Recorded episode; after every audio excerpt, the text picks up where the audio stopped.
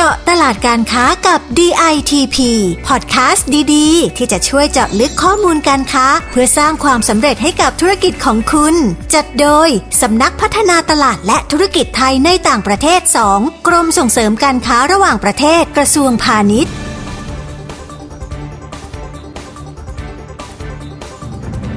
สวัสดีค่ะ พอดแคสต์เจาะตลาดการค้ากับ DITP ซีซั่น2 วันนี้อยู่กับดิฉัน เกตกนกศรีพุทธางกูล นักวิชาการพาณิชย์ชำนาญการค่ะ EP นี้นะคะเราจะไปเจาะตลาดชิลีค่ะ อีกหนึ่งประเทศคู่ค้าสำคัญของไทยที่มีการนำเข้าสินค้าหลายประเภทจากบ้านเราเลยค่ะ โดยเฉพาะอย่างยิ่งนะคะ กลุ่มยางแล้วก็ผลิตภัณฑ์ที่เกี่ยวข้องกับยางค่ะ ซึ่งก็มีตัวเลขการเติบโตที่น่าสนใจทีเดียวค่ะ เราจะไปเจาะลึกตลาดนี้กันนะคะ กับผออรัตนาพรสิงห์ศักดา ผู้อำนวยการสำนักงานส่งเสริมการค้าในต่างประเทศณกรุงซานติอาโกประเทศชิลีค่ะ สวัสดีค่ะผออ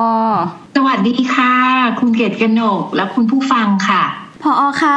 ภาพรวมตัวเลขในการนำเข้าสินค้าจากไทยค่ะ ในรอบปีที่ผ่านมาของตลาดชิลีเป็นยังไงบ้างคะ ก็ถือว่ามีแนวโน้มเชิงบวกนะคะ ถ้าดูตัวเลขตั้งแต่เดือนมกราคมถึงกันยายน 2564 ชิลีมีการนำเข้าสินค้าจากไทย อยู่ที่ประมาณ 540 ล้านเหรียญสหรัฐนะคะ หรือเพิ่มขึ้นประมาณ 46เปอร์เซ็นต์นะคะ เมื่อเทียบกับช่วงเดียวกันของปี 2563 ซึ่งสินค้าที่ชิลีนำเข้าจากไทยมากที่สุดนะคะ คือรถยนต์และส่วนประกอบคิดเป็นมูลค่าประมาณ 230 ล้านเหรียญสหรัฐหรือเพิ่มขึ้นประมาณ 30เปอร์เซ็นต์รองลงมาคือคือเครื่องจักรกลและส่วนประกอบคิดเป็นมูลค่า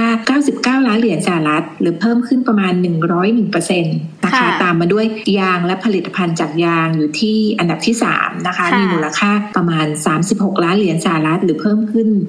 130%นะคะ ส่วนอันดับที่ 4 คือพลาสติก และผลิตภัณฑ์พลาสติกนะคะ มีมูลค่าประมาณ 28 ล้านเหรียญสหรัฐหรือเพิ่มขึ้นประมาณ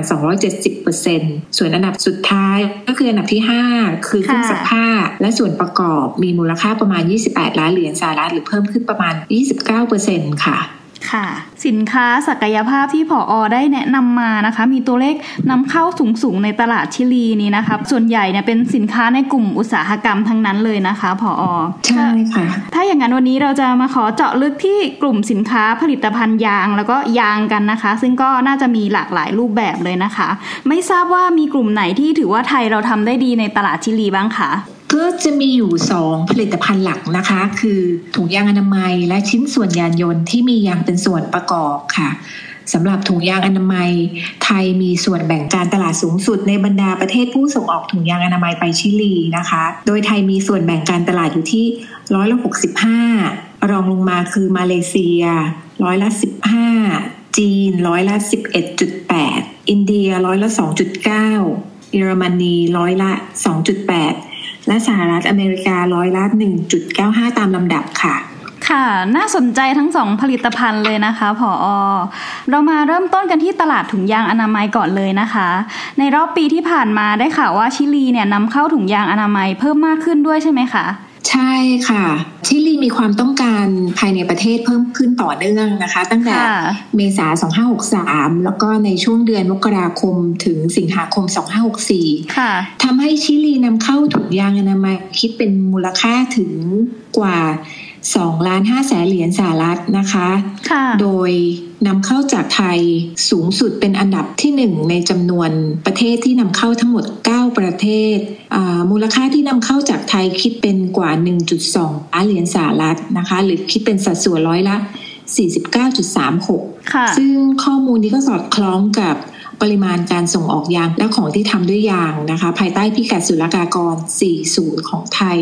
ไปยังชิลีที่มีมูลค่าเพิ่มขึ้นด้วยค่ะก็คือครึ่งหนึ่งของถุงยางอนามัยในตลาดชิลีเนี่ยมาจากไทยเลยนะคะ พออคะแล้วเหตุผลอะไรที่ทำให้ถุงยางอนามัยจากไทยเนี่ยแข็งแกร่งแล้วก็เติบโตในตลาดชิลีคะก็ ถุงยางอนามัยของไทยเนี่ยได้รับความน่าเชื่อถือด้านคุณภาพนะคะในระดับที่ดีเยี่ยมค่ะแล้วก็ตลาดถุงยางอนามัยของชิลีเองก็เปิดกว้างให้กับผู้ขายรายใหม่ๆเสมอ ซึ่งก็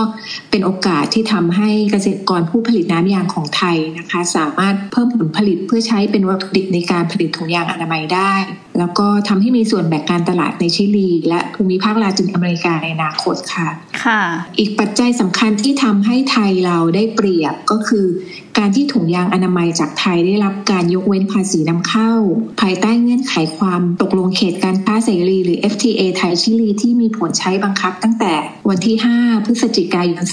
2558 นะคะค่ะ ความตกลงการค้าเสรีนะคะ หรือว่า FTA เนี่ยเรียกได้ว่าเพิ่มโอกาสแล้วก็เพิ่มขีดความสามารถในการแข่งขันให้กับผู้ประกอบการได้จริง ๆ เลยนะคะ คุณผู้ฟังมาดูกันอีกหนึ่งผลิตภัณฑ์กันดีกว่าค่ะ เป็นผลิตภัณฑ์จากยางที่มีศักยภาพในตลาดชิลีอย่างมากนะคะ ก็คือสินค้าชิ้นส่วนยานยนต์ที่มียางเป็นส่วนประกอบ ตลาดนี้เป็นยังไงบ้างคะ ค่ะคุณเกตกนกค่ะต้องขอบอกว่าชิลีเป็นประเทศที่มีขนาดอุตสาหกรรมการผลิตชิ้นส่วนอะไหล่ยานยนต์ที่ค่อนข้างเล็กมาก ค่ะ ดังนั้น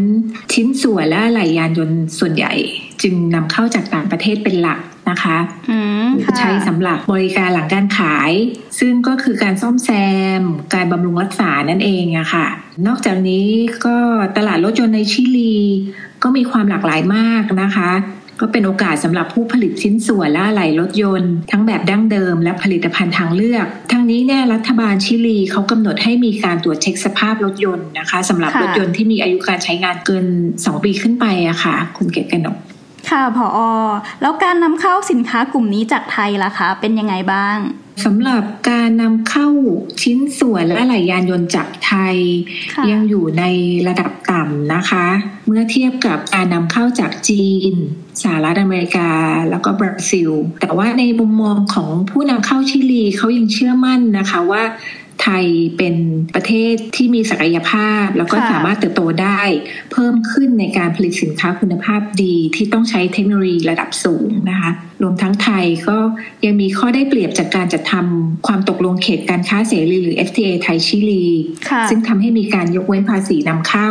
นะคะสำหรับชิ้นส่วนและอะไหล่ยานยนต์ เช่นเดียวกับผลิตภัณฑ์ถุงยางอนามัยค่ะ ซึ่งเราได้เปรียบเรื่องราคาค่ะ แล้วก็ในส่วนของตลาดชิ้นส่วนยานยนต์ล่าไหล ก็มีแนวโน้มขยายตัวอย่างต่อเนื่องนะคะ เนื่องจากยอดขายหรือยอดจำหน่ายรถยนต์ทั้งรถยนต์ใหม่ แล้วก็รถมือสองเนี่ยเพิ่มขึ้นอย่างมาก เพราะว่าคนต้องการใช้รถเพื่อรักษาระยะห่างแบบ social distancing อะค่ะค่ะ ในสถานการณ์โควิด -19 รวมถึงการใช้รถเอ่อโดยเฉพาะรถปิกอัพในอุตสาหกรรมทำเหมืองแร่ด้วยอะค่ะค่ะ ฟังดูแล้วนะคะผอถึงแม้ว่าตอนนี้ตัวเลขการนำเข้าเนี่ยอาจจะยังดูไม่สูงมากนะคะแต่ก็เป็นตลาดที่มีค่ะโอกาสแล้วก็มีศักยภาพ รวมถึงเราก็ยังมีข้อได้เปรียบจาก FTA อีกด้วยนะคะ เราเจาะลึก 2 ผลิตภัณฑ์ที่เด่นๆ กันไปแล้วค่ะผอเราลองซูมเอาท์ออกมามองในภาพกว้างกันบ้างค่ะผอในมุมมองของสคตซานติอาโกอะค่ะ คิดว่าชิลีเป็นตลาดที่น่าสนใจสำหรับผู้ประกอบการไทยยังไงบ้างคะ น่าสนใจมากค่ะ คุณเกตกนก เรามองค่ะว่าชิลีเป็นประเทศที่มีการขยายตัวทางเศรษฐกิจสูงนะคะค่ะเห็นได้จาก การที่กองทุนการเงินระหว่างประเทศ หรือที่เราเรียกว่า IMF นี่แหละ ได้ปรับเพิ่มตัวเลขการคาดการณ์ทางเศรษฐกิจของภูมิภาคลาตินอเมริกา แล้วก็แคริบเบียนประจำปี 2564ค่ะโดยระบุว่าน่าจะมีการขยายตัวนะคะ ในภาพรวมที่ร้อยละ 6.3 ซึ่งประเทศที่ IMF มองว่าจะมีการขยายตัวสูงสุดก็คือชิลีเนี่ยแหละค่ะโดยมีอ่าอัตราค่ะการขยายตัวอยู่ที่ร้อยละค่ะ11 นะคะลองลงไปก็เปรูร้อยละ 10 โคลัมเบียร้อยละ 7.6 ก็ถือเป็นสัญญาณที่ดีนะคะ ซึ่งทั้ง 3 ประเทศก็เป็นประเทศที่อยู่ในเขตอาณาความรับผิดชอบของสกตกรุงซานติอาโกด้วยอะค่ะอ่าน่าสนใจมากเลยค่ะผอไม่ได้มีแต่ชิลีเท่านั้นนะคะ แต่ก็ยังรวมถึงเปรูแล้วก็โคลอมเบียด้วย ยิ่งเป็นโอกาสสำหรับผู้ประกอบการไทยเลยใช่ไหมคะ ใช่ค่ะ คุณเกตกนก เราคาดว่าตัวเลขการนำเข้าสินค้าของไทยนะคะ ของทั้งชิลีเปรูโคลัมเบียน่าจะมีทิศทางที่ดีขึ้นนะคะค่ะโดยเฉพาะ รถบรรทุกขนาดเล็ก สินค้าอาหารทะเลกระป๋อง และผลิตภัณฑ์จากยางพาราโดยเฉพาะถุงยางอนามัย ซึ่งไทยเป็นประเทศที่ครองส่วนแบ่งการตลาดอยู่ในลำดับต้นๆ ทั้งในชิลีและเปรูอะค่ะ ดังนั้นค่ะถ้าเศรษฐกิจของชิลีมีแนวโน้มดีขึ้น ก็คาดว่าตัวเลขการนำเข้าจากไทยก็น่าจะดีขึ้นเช่นกันนะคะค่ะเท่าที่ฟังมาตั้งแต่ต้นนะคะ ชิลีเนี่ยเป็นตลาดที่น่าสนใจ แล้วก็มีโอกาสสำหรับไทยมาก ๆ เลยนะคะ ใช่ค่ะคุณเกษโนกชิลีเป็นประเทศที่มีพื้นฐานทางเศรษฐกิจที่มั่นคงนะคะอ่าแล้วก็มีโอกาสเปิดกว้างสำหรับคู่ค้าต่างชาติ เนื่องจากชิลีเนี่ยเขาดำเนินนโยบายทางเศรษฐกิจแบบเสรีค่ะอ่าใช้กลไกทางการตลาด นะคะ ซึ่งรัฐบาลก็มีการเปิดเสรีและส่งเสริมการลงทุนจากต่างประเทศในเกือบทุกสาขาการผลิตเลยค่ะค่ะทั้งการผลิตและการบริการค่ะแล้วก็เปิดกว้างให้ภาคเอกชนนะคะ เข้ามาดำเนินธุรกิจได้ แล้วก็ไม่มีการจำกัดขอบเขตการถือหุ้นของนักธุรกิจต่างชาติอ่าในการผลิตและการบริการนะค่ะคะค่ะทำให้นักลงทุนต่างชาติสามารถถือครองหุ้นได้ร้อยเปอร์เซ็นเลยค่ะค่ะนอกจากนี้ก็ยังไม่มีข้อจำกัดในเรื่องของเวลาถือครองทรัพย์สินนะคะ ยกเว้นธุรกรรมบางอย่างที่ยังมีข้อจำกัดอยู่ ก็เช่น ธุรกิจน้ำมัน ธุรกิจชายฝั่ง ธุรกิจขนส่งทางอากาศ และการสื่อสารมวลชนนะคะค่ะประกอบกับที่มีจัดทำความตกลงเขตการค้าเสรีถึง 30 ฉบับกับ 67 ประเทศนะคะ รวมถึงเป็นสมาชิกของ Pacific Alliance ที่มีสมาชิกถาวรได้แก่เม็กซิโก โคลัมเบีย เปรู และชิลี แล้วก็มีสมาชิกสมทบได้แก่แคนาดา ออสเตรเลีย นิวซีแลนด์ และสิงคโปร์ค่ะซึ่งก็ทำให้ชิลีเป็นเกตเวย์ด้านการค้าและการลงทุนที่สำคัญในภูมิภาคอเมริกาใต้เลยค่ะ ค่ะ เพราะแบบนี้ใช่ไหมคะผอชิลีถึงได้เป็นตลาดที่ดึงดูดนักลงทุนแล้วก็ผู้ส่งออกจากหลาย ๆ ประเทศ แต่ในทางกลับกันนะคะ ก็มองแล้วว่าไทยเราก็น่าจะมีคู่แข่งจำนวนไม่น้อยถูกต้องไหมคะ ถูกต้องค่ะคุณเกตกนก ยกตัวอย่างกลุ่มสินค้ายางและผลิตภัณฑ์ยางนะคะ ถึงแม้จะมีโอกาสค่อนข้างมาก โดยเฉพาะในส่วนของอะไหล่และชิ้นส่วนยานยนต์ แต่การนำเข้าชิ้นส่วนและอะไหล่ยานยนต์จากไทยยังถือว่าอยู่ในระดับที่ต่ำนะคะค่ะเมื่อเทียบกับตัวเลขที่ชิลีนำเข้าจากจีนสหรัฐและบราซิลค่ะค่ะ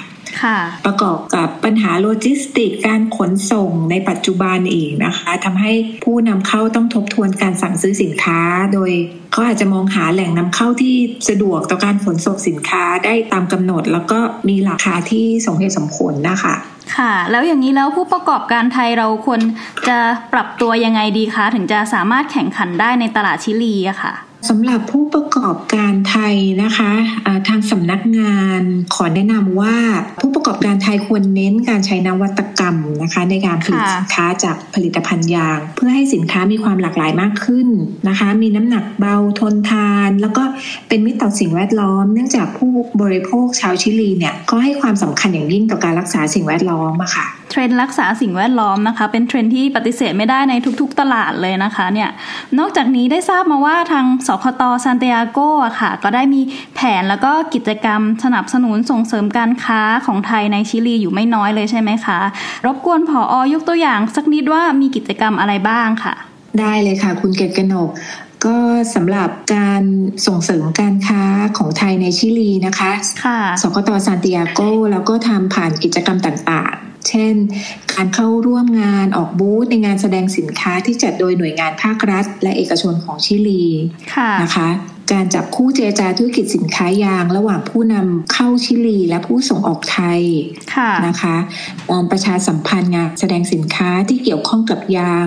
และผลิตภัณฑ์ยางค่ะอย่างเช่นงานทาป้า ซึ่งเป็นงานแสดงสินค้าชิ้นส่วนอะไหล่ยานยนต์และอุปกรณ์ตกแต่งของไทยนะคะค่ะหรือแม้กระทั่งการพบปะ หารือกับผู้นำเข้า และผู้ประกอบการของชิลีรวมทั้งหน่วยงานที่เกี่ยวข้องเช่น